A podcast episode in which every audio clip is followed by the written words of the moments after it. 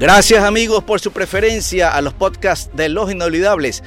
Aquí tenemos eh, en esta ocasión a Enrique Raimondi, el maestrito, parte de los cinco Reyes Magos de Melec. Disfruten a Enrique Raimondi y cómo cuenta su historia de jugador, especialmente en Melec, en Liga de Puerto Viejo. Estoy más o menos bien por lo, por lo que todavía estoy activo y me siento como que todavía puedo más. Y agradecerte por, por venir a, mi casa y hacerme lo que tú me, me dijiste que iba a hacer la entrevista y eres bien recibido.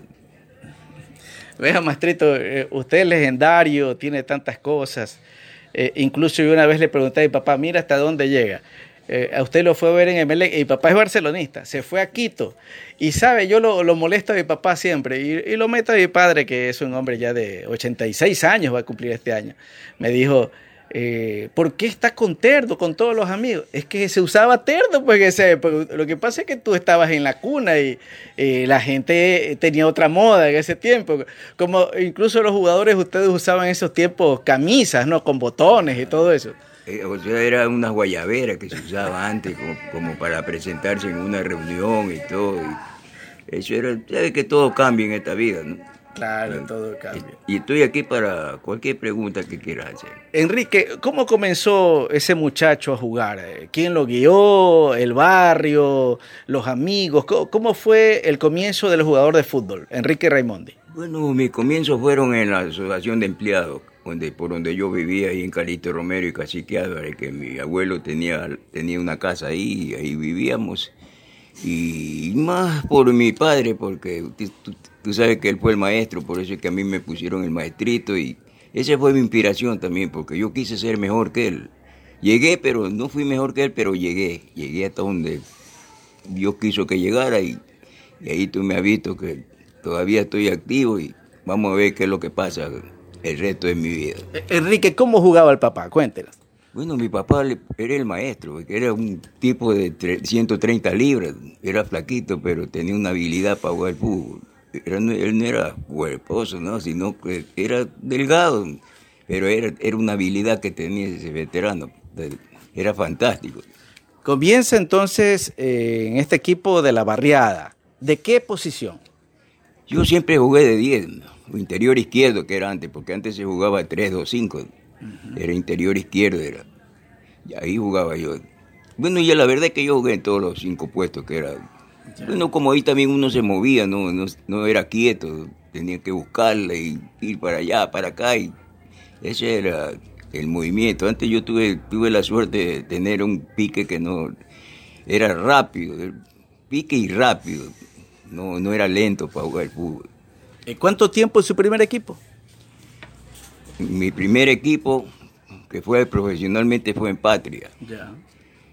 Y ahí pasé a... Pero hablemos del Patria. ¿Cómo se hizo ese pase al Patria, que era el equipo de moda también en esa época? Claro, pues era el relojito. Y yo, estaba, yo jugaba en la Asociación de Empleados, como le digo, en la Federación Deportiva del Guayas. De ahí me compró Patria, en 20 mil sucres. ¿Se acuerda el año? El año 1958.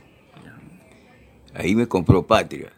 De ahí yo en Patria fui todo porque quedé goleador, quedamos campeones invictos, fui el mejor futbolista, todos nos llevamos empate, quedamos campeones invictos. ¿Y cuántos años tenía Enrique Raymond de ahí? Tenía 19 años.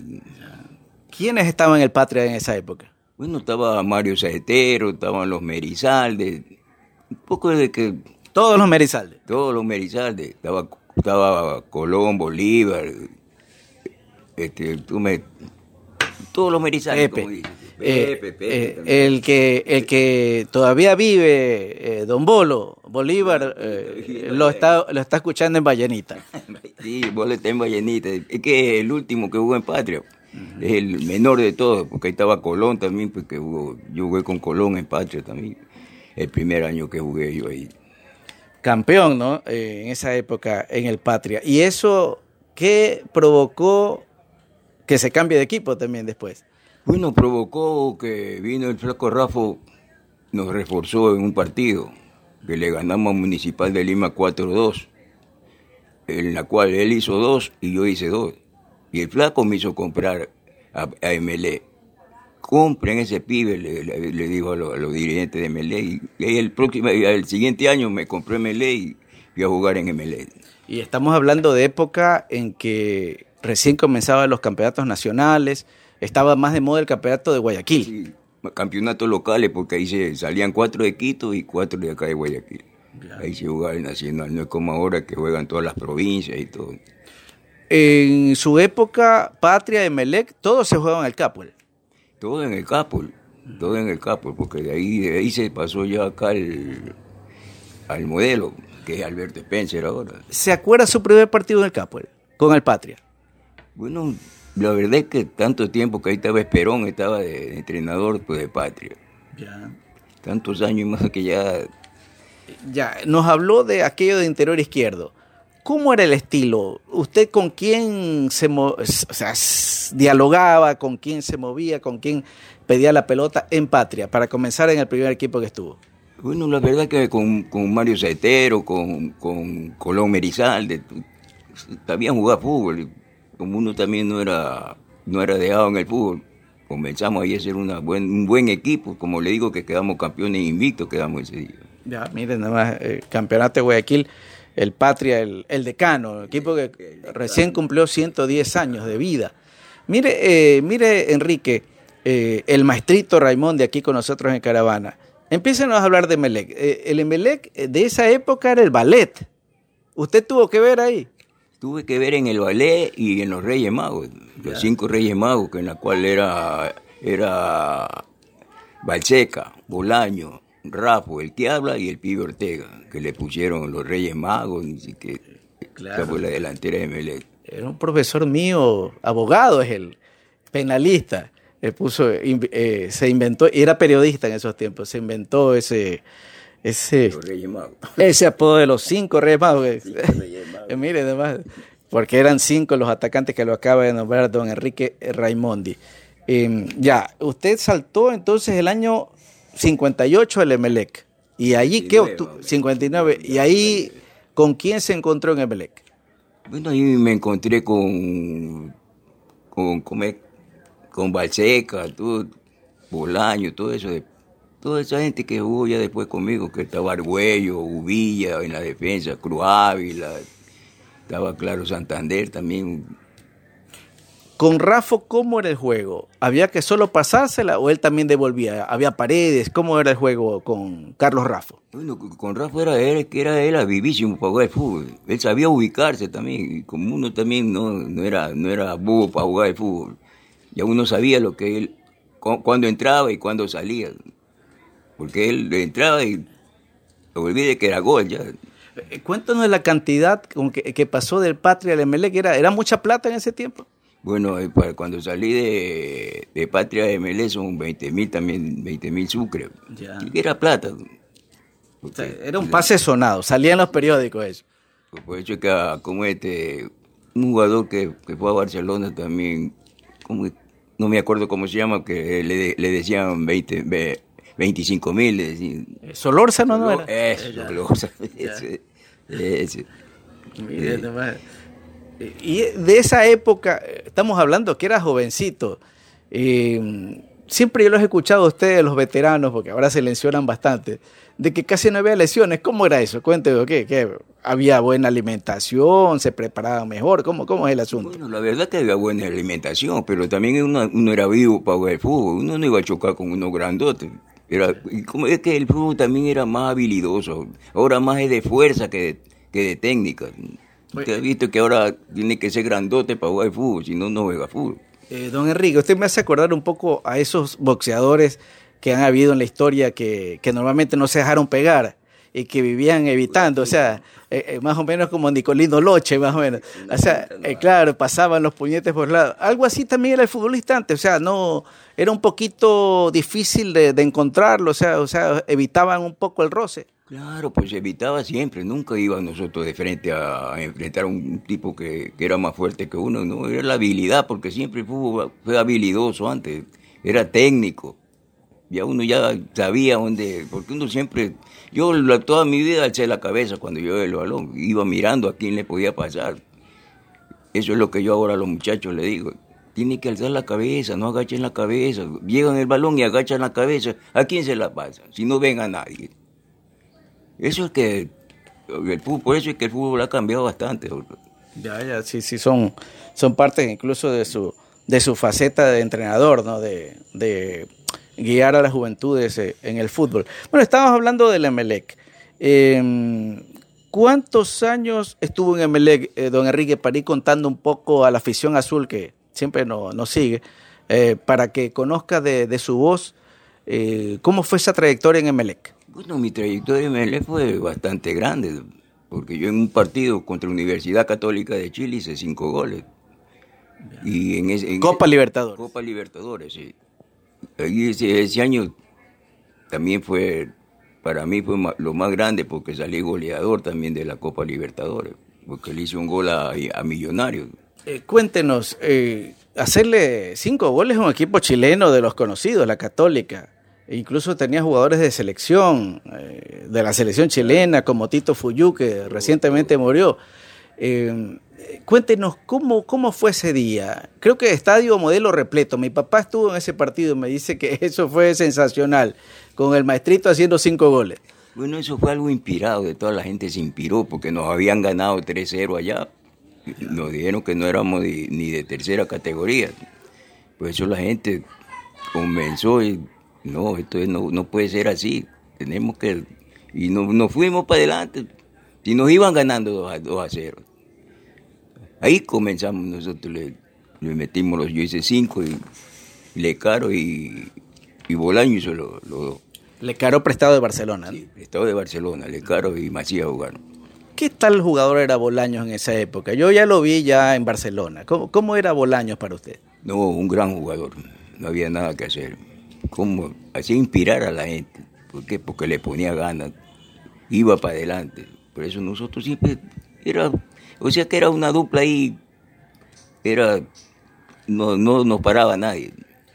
Eh, Enrique Raimondi, ¿usted cree que ese partido de Melec 7, Católica 2 del año 1962 es el mejor partido de su vida o hubo alguno mejor? No, la verdad es que yo tuve muchos partidos, buenos partidos, porque, ¿cómo le puedo explicar? A veces uno, uno es inspiración también de uno ya dentro de la cancha. Yo tuve muchos partidos buenos, yeah. pero claro que más es por los cinco goles que hice y todo, todo salía ahí. De todas maneras, mire que to todavía duro. Tengo 80 años. Oiga, don Enrique, ¿y se acuerda alguna mirada, alguna frase de los chilenos ese día? Y este, este huevón, ¿cuánto, ¿cuánto nos está metiendo? Alguna cosa no había, o unas ganas de darle un golpe ya para que pare. Bueno, la verdad es que yo, yo, era, yo era veloz, pues, a mí no, no, no podían pararme, porque yo era rapidísimo. Yo, yo evitaba siempre los roces. ¿Por qué? Porque era rápido. Pues yo, yo así ninguna cosa oí de los... Porque nosotros también, como le dije antes, estábamos picados de los tres goles que nos hicieron allá. Y, y hablaron como que no éramos de, de tercera categoría y todo. Esa, esas son cosas que en la historia a veces como que se devuelven. Me acuerdo cuando Estudiantes La Plata perdió con Barcelona después de ganar aquí, decían que era un equipo de tercera también, y ese equipo de tercera les ganó allá, ¿no? O sea, esas cosas que pasan. Eh, en Emelec, eh, qué compañeros, ¿no? De esa época. Creo que la directiva siempre se esmeraba en tener a los mejores jugadores en esa época de Emelec. Sí, porque Emelec siempre fue un equipo técnico. Barcelona fue de garra. Nosotros fuimos técnicos para jugar el fútbol. Por eso que el ballet le pusimos. Eso es lo que nosotros teníamos eso de tocar el balón. ¿El ballet le puso la afición o el periodismo? Yo creo que fue el periodismo. Algún periodista de usted como usted. Somos sí, inventores, dio, medio poetas. Y dio, eso, y dio eso y dijo, bueno, esto le ponemos así, ya sabes. El ballet azul. Mire, y estaba acordándome de, de un detalle. Eh, ¿Qué técnicos estuvieron en Melec en esa época que les aconsejaron? Creo que Melec se mmm, destacaba, sea campeón o no, por su fútbol ofensivo. Y ahí estaba Pasternoste, un argentino que vino, tuvo como seis años, estuvo en Melec. ¿Qué le decía usted de- en su estilo? ¿Qué le aconsejaba? Que jugamos, que juguemos como nosotros jugamos. Hasta Bolaño decía, juega lo que tú sabes. Eso es que ubicaba a la gente y ya. Es que todos sabíamos jugar fútbol y desde atrás mismo. Usted que también ha sido maestro, ha sido entrenador, eh, ¿a qué se debió que en esa época, en Guayaquil y en diversas partes, eh, salgan jugadores técnicos? ¿A qué, ¿A qué se debió? Es que por lo que pasa es que el fútbol era más lento antes. Y nosotros teníamos que ser inteligentes para jugar el fútbol.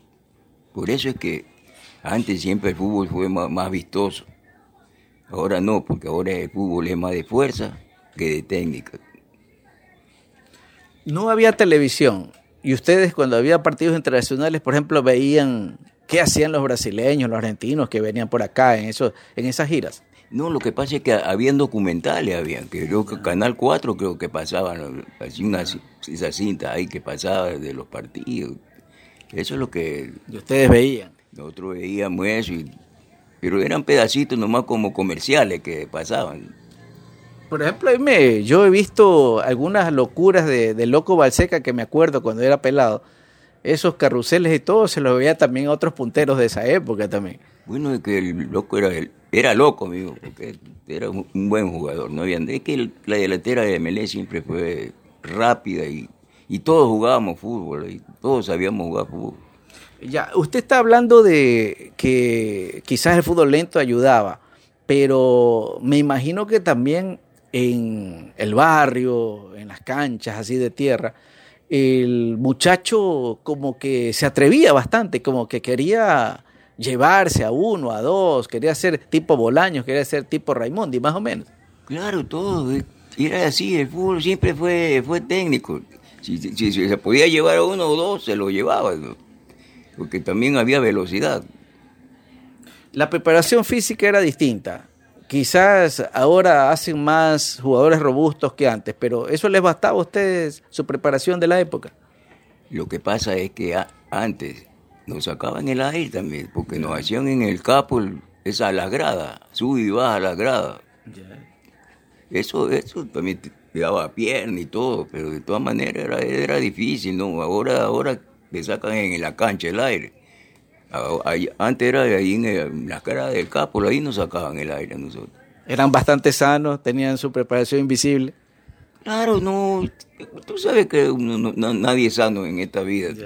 Tú sabes que salíamos de los partidos, unas cervecitas ahí, de ahí a la casa. Pero unas cuantas nomás. Unas cuantas nomás, pues no, no para emborracharse, solo para, No para, para, para refrescarnos. no para perder el, el conocimiento. Pero bueno, eh, campeón dos veces en Emelec. Cuéntenos ese primer título de campeón nacional, porque ya usted había sido campeón de Guayaquil con Patria. Eh, ¿Fue otro sabor eh, ya en un campeonato nacional de los primeros esos que se fueron dando en el país? Bueno, la verdad es que ya es, ya es otra cosa, porque ahí te juega ya con otra provincia y todo. Eh, se siente otra, no es, no es como lo mismo jugar con los mismos de, de aquí mismo, que uno ya los conoce, ya, pero uno ya viene de otro equipo, de otra provincia, porque uno no conoce. Ahí es donde uno tiene que poner el cerebro para poder jugar. ¿Qué tal era el estado físico en la altura para Enrique Raimondi? Bueno, yo en la altura te jugué bien, mejor que acá. Porque yo, es que en la altura hay que saber jugar también. No hay que estar corriendo como locos. Nosotros cogíamos el balón, ta, como era, nosotros siempre tocábamos. Corríamos cuando teníamos que correr. Ahí no corríamos estar como, como locos. Ahí no, siempre nosotros nos medíamos. Por eso es que nosotros resistíamos en la sierra. Por, por eso es que siempre ganábamos. Nosotros no, casi no- nunca perdimos la sierra.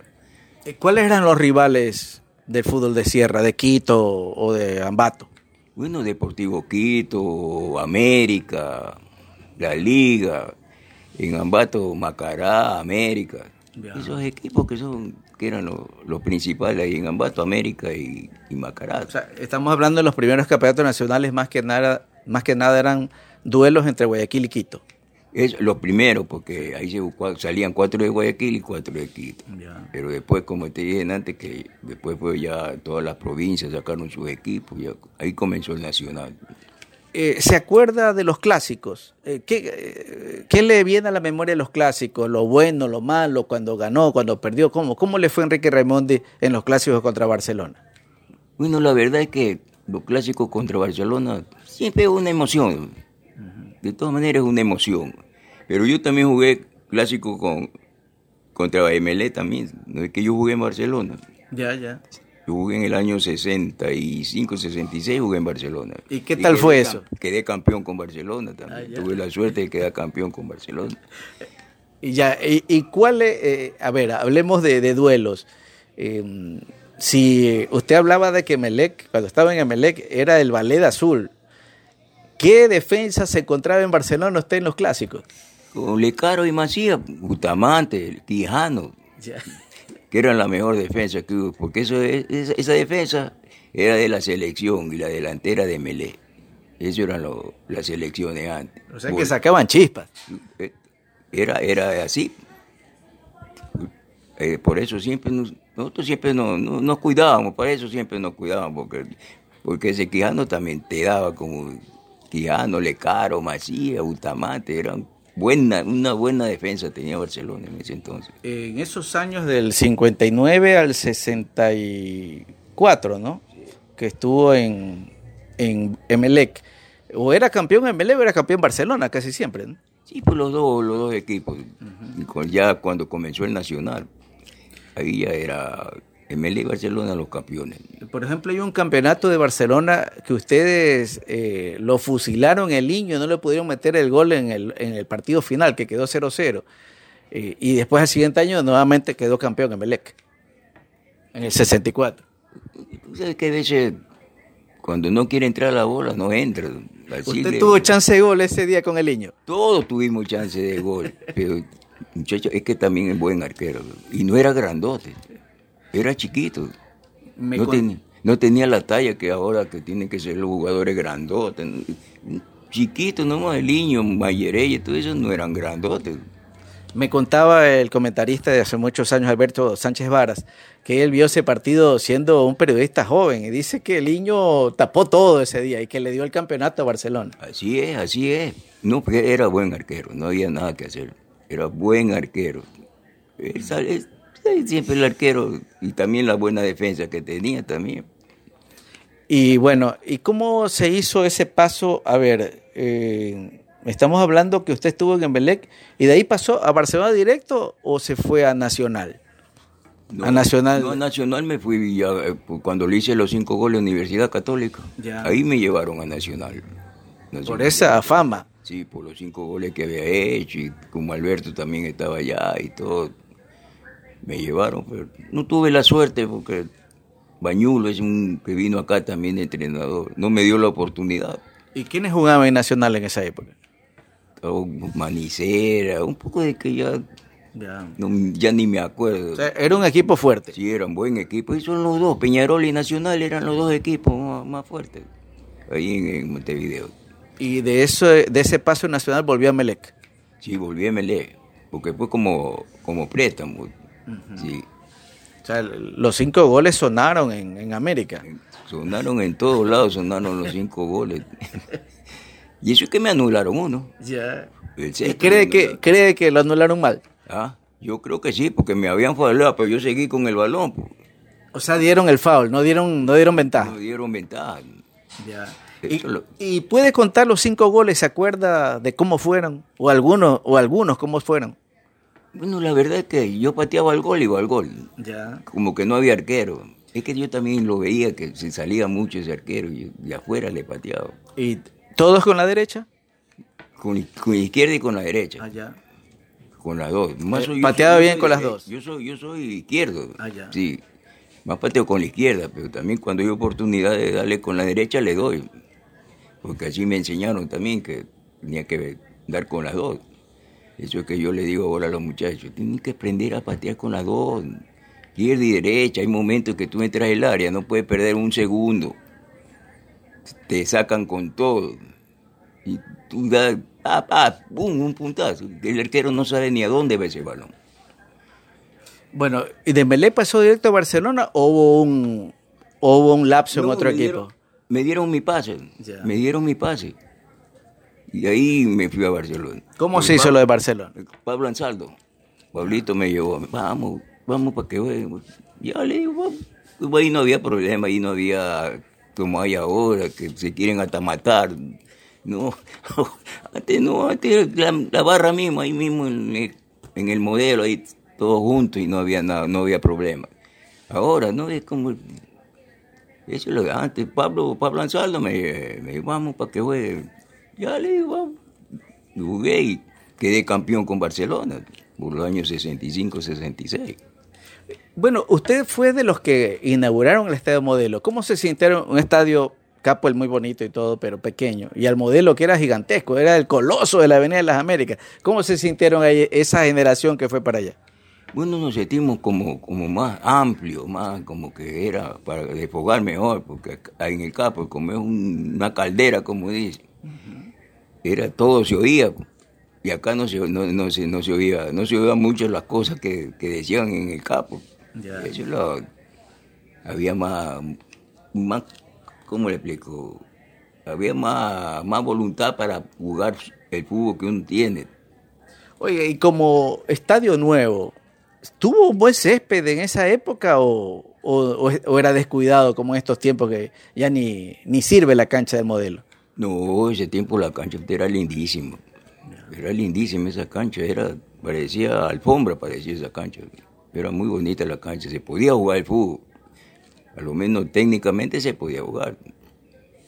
y se comenzó a jugar eh, tripletas, dupletas, porque eh, como que al Capo lo dejaron a un lado y también se fue el Emelec allá, el Barcelona, el 9, Everest, todos estaban por allá.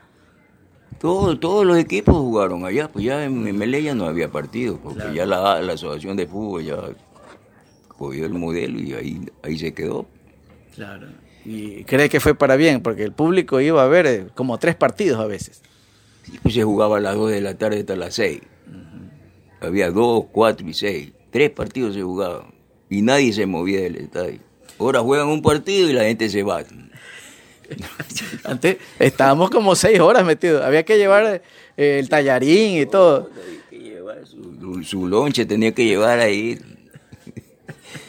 Don Enrique se ríe de, de esa época buena. Eh, ¿Con quién se encontró en Barcelona? Digamos, la delantera de Barcelona, ¿con quién estuvo? La delantera de Barcelona con Muñoz, Lazo. La verdad es que Clímaco. Clímaco, ese era volante. Sí. Sí. ¿Quién más era? ¿No había brasileños todavía? Cabeliño. Ah, el niño. El niño, sí. La verdad es que no me acuerdo. Le Caro, Macías, Bustamante, eso sí me acuerdo, porque después era la defensa. Eh, guacho joven en esa época. Claro, pues Guacho pateaba bien también, tenía un el chample, pues le un chample, pateaba bien, Guacho pateaba, no había nada que hacer, un tiro libre de él era gol. El guacho parecía brasileño. si si eso le aprendió, pues lo, le enseñaron, lo, es que se dedicó también, se quedaba, se quedaba ahí pateando, dale y dale, hasta que le cogió el golpe y olvides. Nosotros los que íbamos al estadio siempre disfrutamos de, de guacho y sus tiros de esquina, sus tiros libres. Era una barbaridad. Los tiros libres, los tiros, lo- los tiros libres era un gol de Guacho, pateaba bien, porque es por lo que se dedicó también, se quedaba ahí en el- dándole y dándole. Me lo encontré en la calle y le dije, permítame, maestro, tocarle el pie. El pie derecho chiquitito, pero él de ahí sacaba un taponazo. Es así, así es, pues, él también era chico, no era grande tampoco, pero pateaba bien. Aprendió a patear ese chample que le, era, Lo que- lo que- bien. Usted nos da una muestra, porque usted tampoco es que fue un jugador enorme, de que se puede, o sea, es cuestión de habilidad, es cuestión de inteligencia. No, no es necesario ser eh, gigante para jugar al fútbol. Así es, no hay que, hay que tener eh, cerebro, como quien dice. Eso es lo que el futbolista tiene que ser, cerebro y habilidoso. Y no olvídese que ¿Y en Barcelona cuánto tiempo, Enrique? un año no estuve en Barcelona, sí. Un año de ahí pasé a Everest. Cuéntenos de ese Everest, el equipo de la montaña, el equipo rojo. ¿Con, con quién se encontró en Everest? Ahí me encontré con Gando, Canberra Gando. con, Agui, con Aquiño. Los punteros. Los dos punteros, los dos punteros. ¿Quién no era ya? Lo he visto en una foto con el eh, con este con el tanque Romero. Romero, Romero también jugaba, él de, de la- de la- era el forward, pues. Sí. él era el forward Romero, el tanque Romero. Y ahí estaba Carmelo, ah no, ese fue de Patria, Carmelo Galarza fue de Patria, ya te murió también ese muchacho. Ya. Estaba Merizalde, ¿quién estaba? ¿Quién era el técnico de Everest? técnico de Chompi Enrique era el técnico. Oh. Sí, El señor que fue defensa de Melec. El fútbol chileno también. sí, en, Chile tuvo el... Yo lo conocí anciano, se ve que era una persona que, eh, que había tenido su paso por el fútbol, era buen conversador, don Chompi, Chompi Enrique. Enrique, Chompi Enrique era el... Él tuvo entrenador ahí en, en Everest. Y cuéntenos, ¿cómo- ¿cómo era el Everest de esa época? Ya había quedado campeón unos años atrás, tenía su público. Sí, tenía público. Ahí estaba Spencer también, pues, Jorge Spencer, que era defensa. Todo eso que a veces uno ya, ya ni se acuerda, uno, por lo que los años mismos que ya uno ya como que va perdiendo la memoria. Oiga, eh, el Everest era el que tenía fama de ganarle muchos partidos a Barcelona. Eh, Patria era el que tenía. Patria que siempre le ganaba cu- cuando jugaba Maullín, todo ese muchacho. El chino Maullín. Oiga, ¿qué, qué equipos que hemos tenido? no? Ahora ya casi ni hay equipos en, en Guayaquil. Mo- Teníamos varios antes, en lo- entre los cuales usted ha jugado en algunos, ¿no?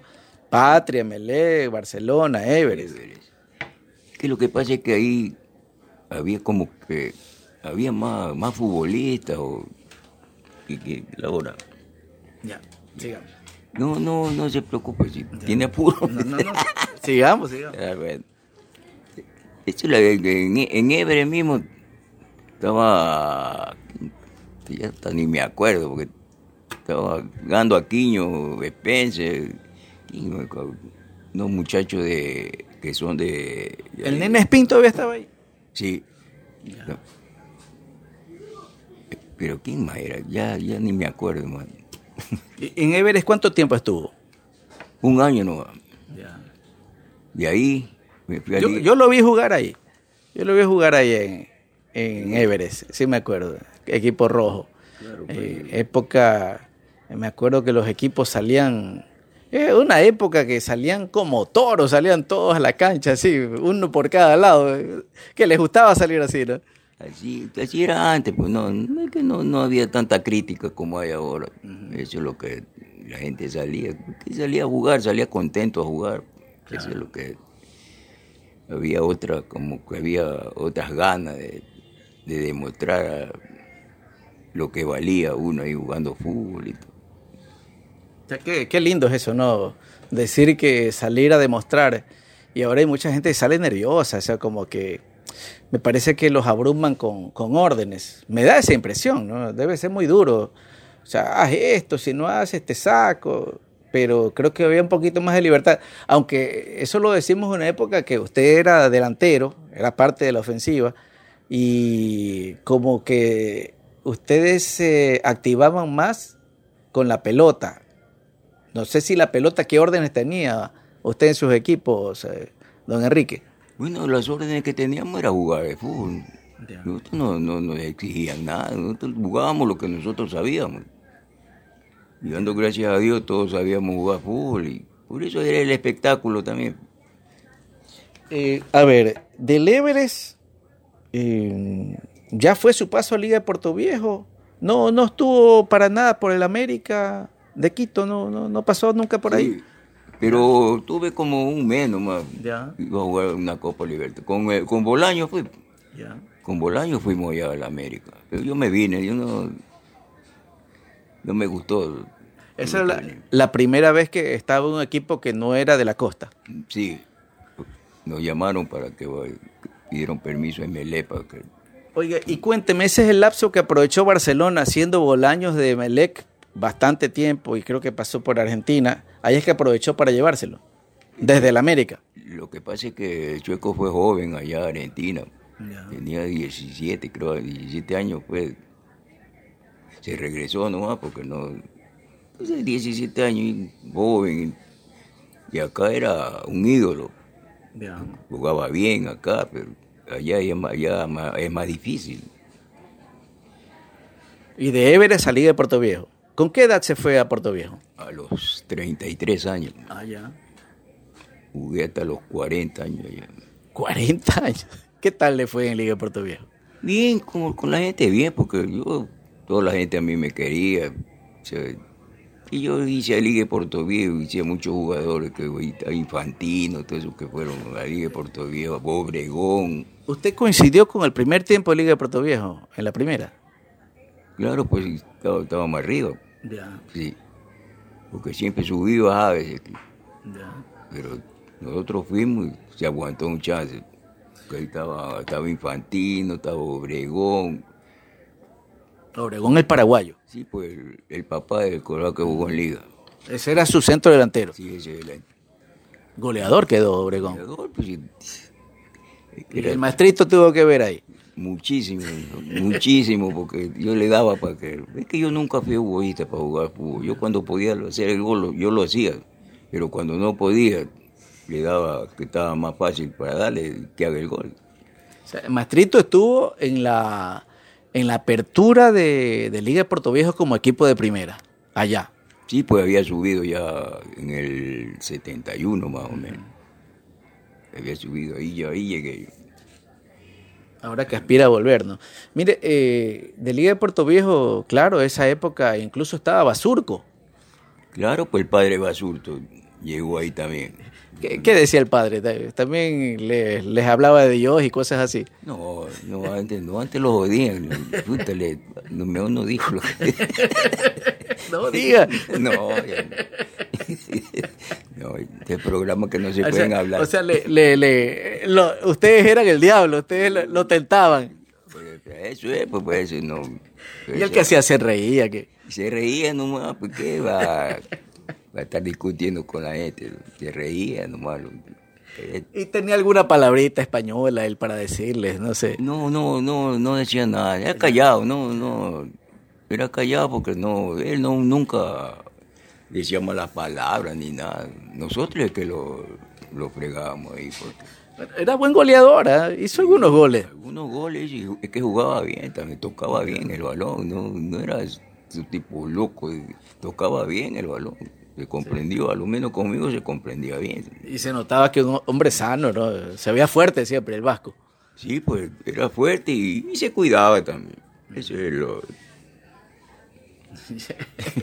Bueno, y entonces estamos hablando que en Liga de Puerto Viejo usted eh, se retiró del fútbol. Sí, pues ya me retiré de fútbol. ¿A qué edad? A los 41 años casi. 41 años. Y comenzó a los 19. Sí. Mire, maestrito, una trayectoria larga. Usted sí que está hecho de buena madera. Me gusta el fútbol, a mí me encanta el fútbol. Yo vivo por el fútbol. Siendo esa la última afición, eh, ¿cree que todavía lo recuerdan mucho? Es época romántica para Liga de Puerto Viejo, de los primeros años en primera. Yo creo que sí. Tiene que, porque yo siempre tuve muchos amigos allá también me estimaban bastante toda la gente. ¿no? Que yo, yo nunca me creí lo que, lo que fui ni nada. Yo siempre, así como me ve, siempre he sido humilde. No, no me ha gustado creerme tampoco porque usted sabe que uno pierde, en vez de ganar, pierde. ¿Para qué se sobrado? ¿Y para qué? Pues de todas maneras soy humano y cualquier falla tengo que tener y mejor es evitar y seguir para adelante. Eh, Don Enrique, ¿y la selección? Cuéntenos de, de la selección. ¿Cómo le fue eh, con la selección ecuatoriana? Bueno, en la selección fui tres veces seleccionado del Ecuador, Ya. 60, 63 y 66. Eh, Cuando teníamos que haber ido al Mundial allá a Alemania, donde que era... el de Inglaterra, Inglaterra. el año 65. Teníamos Cuéntenos cómo fue ese, ese asunto. ¿Ustedes se vieron cerca? ¿Creían que eran capaces? Pero si nosotros estábamos cerca, pues, es un árbitro chileno que nos, hizo la, la real a nosotros. Ya. no, no, nosotros teníamos que haber ido ese, ese mundial. ¿Usted vivió de cerca eso de Pablo Ansaldo y el, el golpe que le dio Campos? Claro, y ahí es que en ese entonces no había cambio. Los 11 que entraban, esos se morían ahí. Eso es lo que pasó en el... Y en- Pablito Anzalo tuvo que terminar ese partido. Tuvo que terminar porque no iba a tapar este Luciano Macías porque estaba preparado para tapar a Luciano Macías, pero no quiso salir Pablo. Y perdían un hombre. Y perdíamos, pero no nos hubieran ganado. Ya. Porque nosotros con el empate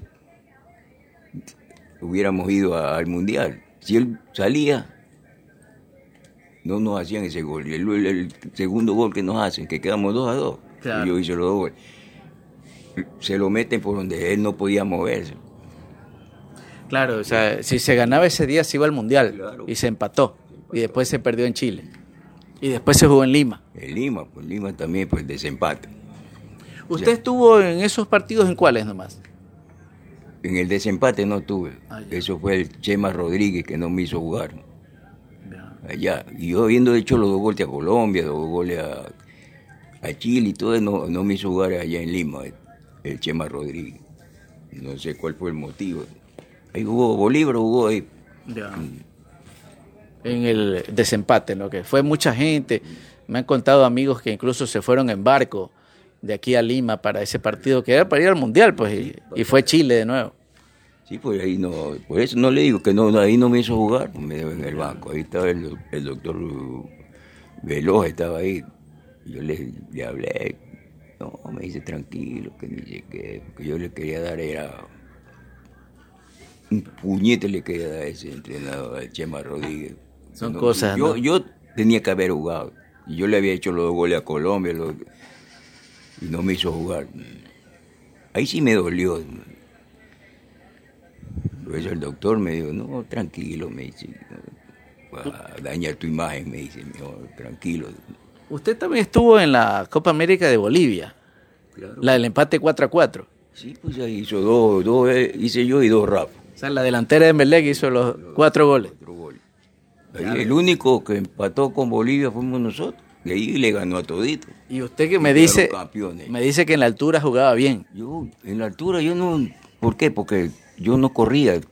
La bola era la que corría. Sabía controlarme. Por eso es que. Y, y en Bolivia es más alto que Quito. Claro. Oiga, y ese partido loco, 4 a 4, con Bolivia. Íbamos ganando. Y ya la gente ya no podía. se- nos empataron. Y el único equipo que empató con Bolivia. Ahí jugaba de delantero de Bolivia el que fue técnico aquí, Ramiro Blacut, que fue técnico del Aucas. Sí, ese creo que. Sí. La única vez que Bolivia ha sido campeón y ustedes fueron los únicos que no, no que perdieron. no perdimos. Nos, nos empataron ellos, nos empataron. Ya, ya. Porque ya la gente ya no podía también. Es la altura. Allá sí que es el doble que Quito. Sí, es bravo, es bravo. Oye, es bravísimo, porque, pero la gente aguantó. La gente, el último aguantó. Este, don Enrique Raimondi, el maestrito, usted vivió época de fútbol que acá que en Ecuador nos visitaban muchos equipos extranjeros.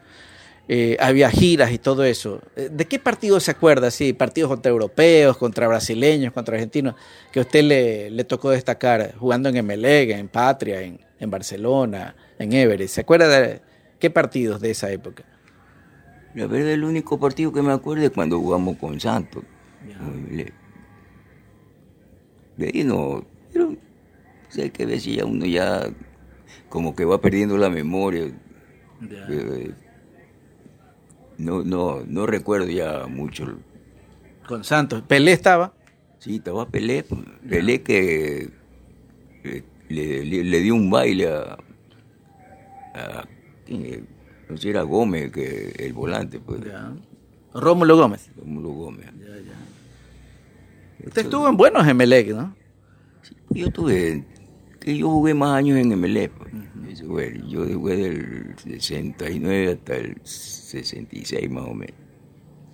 Eh, aquí tengo que en ocho partidos de selección, eh, especialmente está en los dos goles de- del 4-4 que usted me citaba, ¿no? Contra los bolivianos. ¿Qué tal era el arbitraje en su época? ¿Cómo, cómo se portaban con ustedes? ¿Eran cordiales? ¿No había insultos? ¿Cómo- ¿Cómo era esa época jugador con árbitros?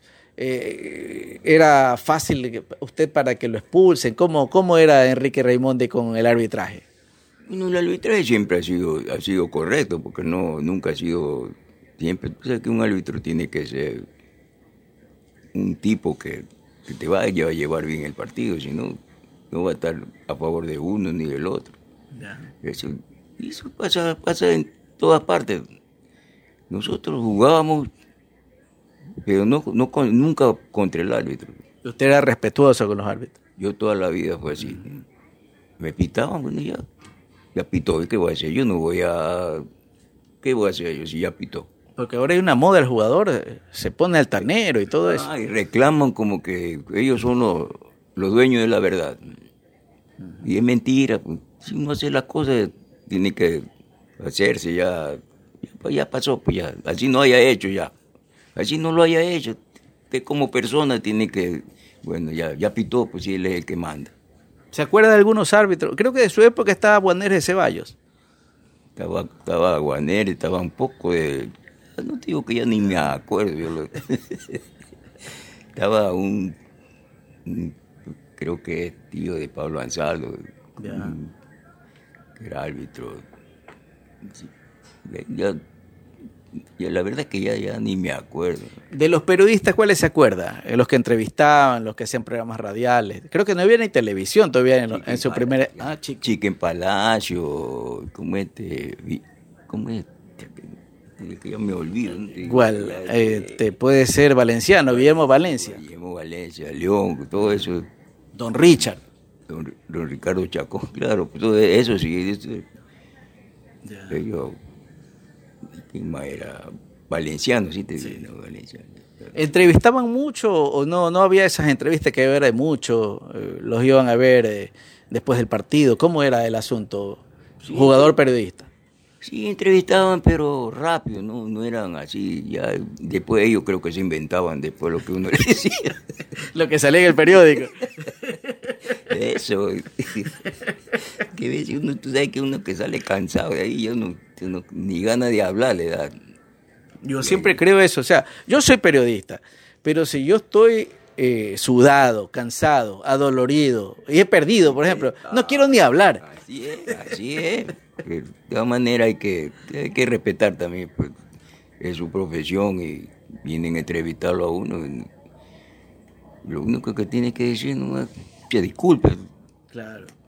¿qué, qué más le queda? Yo alguna vez en un mundial, yo le escuché, eh, un chico que lo conocía al arquero de España, Iker Casillas, le preguntó, ¿te puedo hacer una entrevista? Dijo, no, eh, este, llámeme mañana, que te la, te la, en este momento no. O sea, ¿y sabe lo que me dijo el periodista?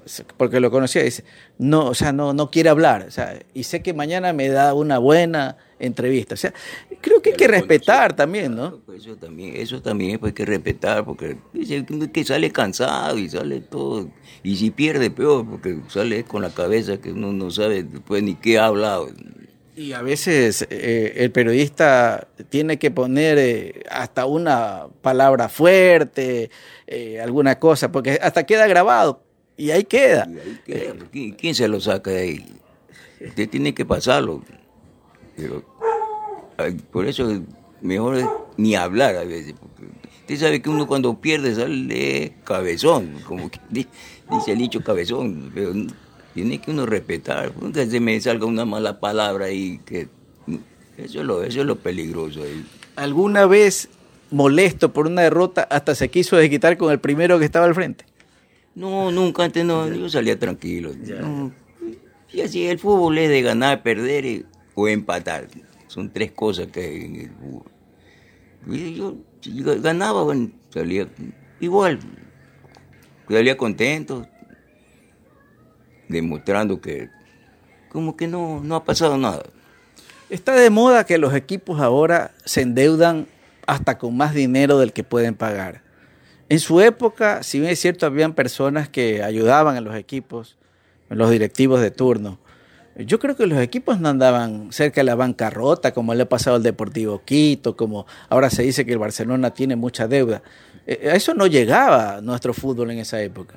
Pero lo que pasa es que se ganaba poco, pero se hacía más, porque uno entraba a la cancha a defender lo que uno vestía.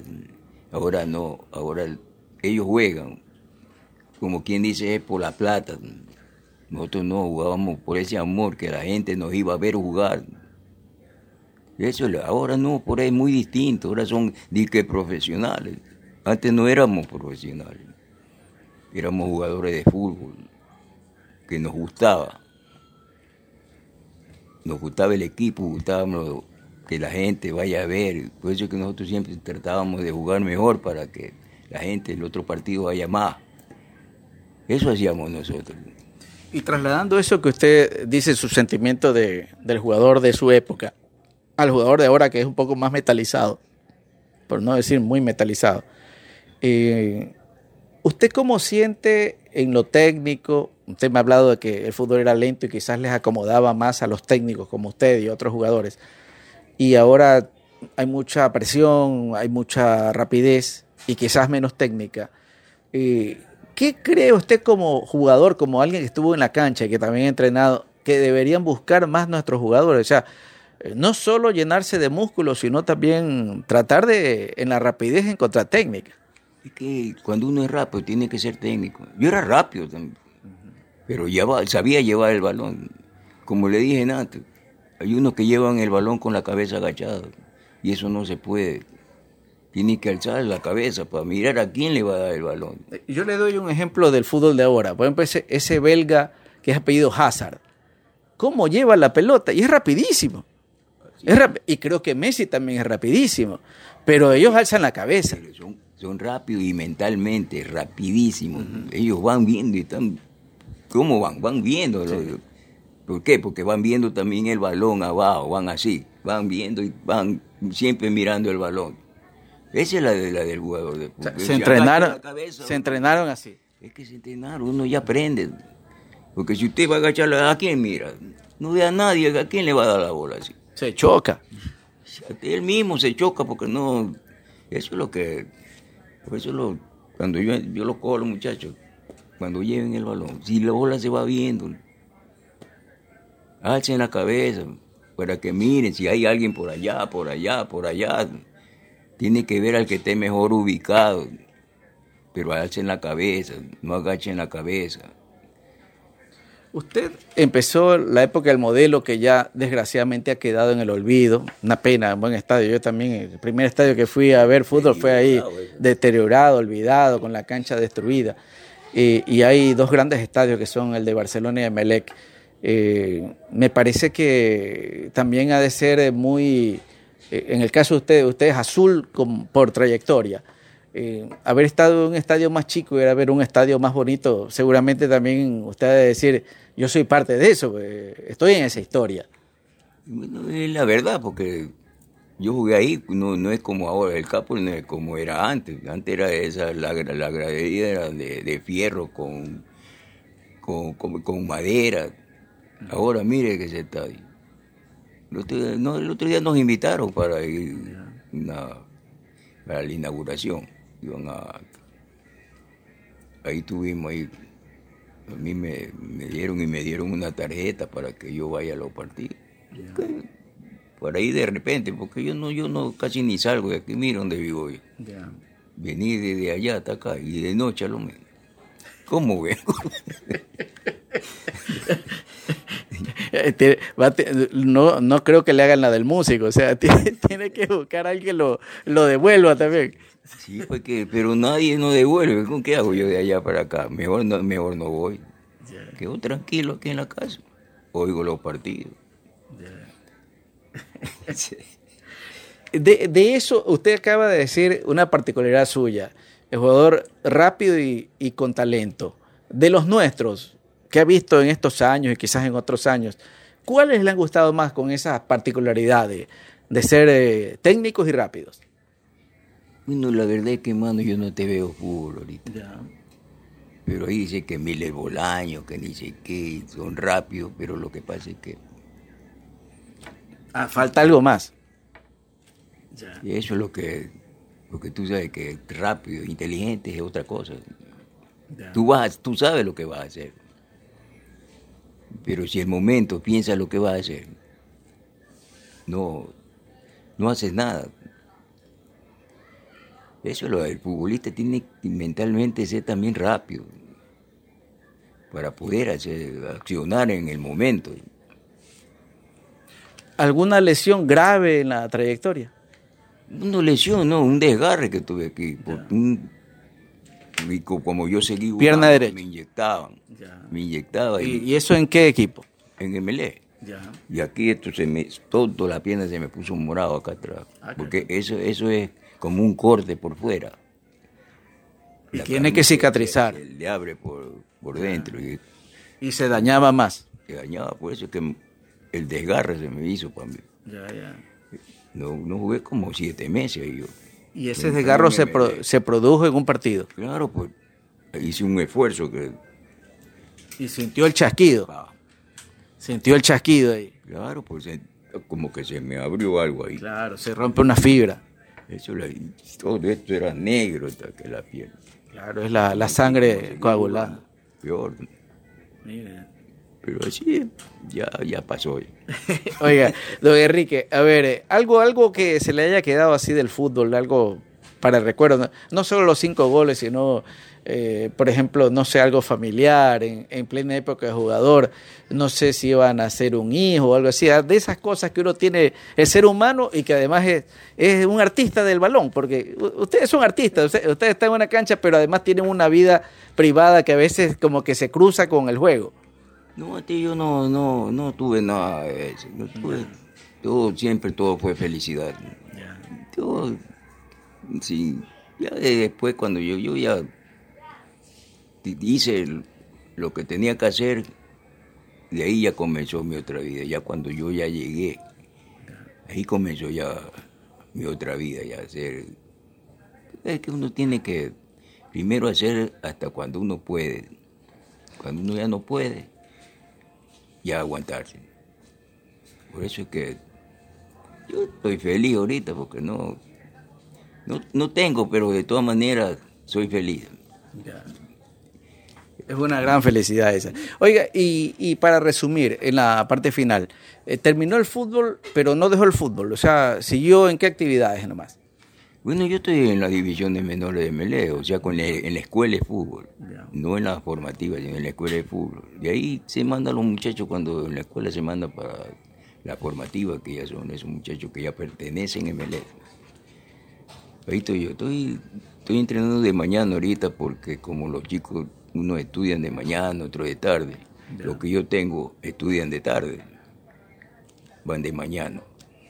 Yo, yo 8 de la mañana estoy allá entrenando hasta las 10 de la mañana, Y- aquí en el complejo, aquí en el Samania. Y aún usted les, les da ejemplo, todavía tiene el físico para enseñarle esto se hace y cosas así. Yo todavía le, oh, le paro el balón y todo como tiene que ser. un- y cuando va a parar el balón, tiene que mirar. No es de coger, agachar la cabeza, ponte que venga otro y te lleve con todo. Tiene que mirar, pa- para la bola y mirar. Eso es lo que...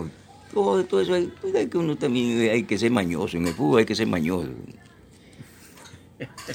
don Enrique Remonde y sus, y sus eh, enseñanzas. ¿no? Mire, don Enrique, eh, ya en el final, eh, usted es de, de una época especial y, eso que usted me dice, eh, los chicos, me imagino que los padres le dirán, eh, él, él fue crack de Belén, o sea, y además se lo demuestra en la práctica. En- eso es lo que todo club debería tener, ¿no? Maestros que, que han estado, ¿no? Que no tienen que enseñar. Es que lo que pasa es que ahora hay cursos, esos cursos que hay, que vienen esos muchachos que fracasaron en el fútbol, se meten en esos cursos y ya vienen como entrenadores. No, no, o sea que, hay que el fútbol hay que vivirlo. Yo lo viví y eso es lo que estoy enseñando. Que para que sientan. Y ahí esos que vienen de esos cursos, ¿cómo, cómo, cómo pueden sentirse? Ellos no, no, no fueron jugadores de fútbol, fracasaron en el fútbol. Pero como hacen esos cursos ahora de entrenadores, de- bueno, el preparador físico es otra cosa, porque ese es que te, tu ayudante, mejor dicho, que le, que le saque el aire a los... y uno ya acá lo prepara, ya sabe lo que tiene que hacer y eso es lo que Muy bien, muy bien, don Enrique. La verdad que acá ha estado recordando y dando su, su parecer ¿no? De, del fútbol acá en Caravana, en los inolvidables. Lo dejo en la despedida, Enrique el Maestrito Raimondi. Bueno, agradeciéndote a ti, hermano, y a Caravana por esta entrevista y cualquier cosa que, que me necesite o quiera saber, estoy a tus órdenes. Le agradecemos mucho, la verdad, estuvimos acá conversando en su casa con Enrique Raimondi. Espero que les haya gustado, como siempre tendremos aquí los principales protagonistas de nuestro deporte en los podcasts de Los Inolvidables. Muchas gracias.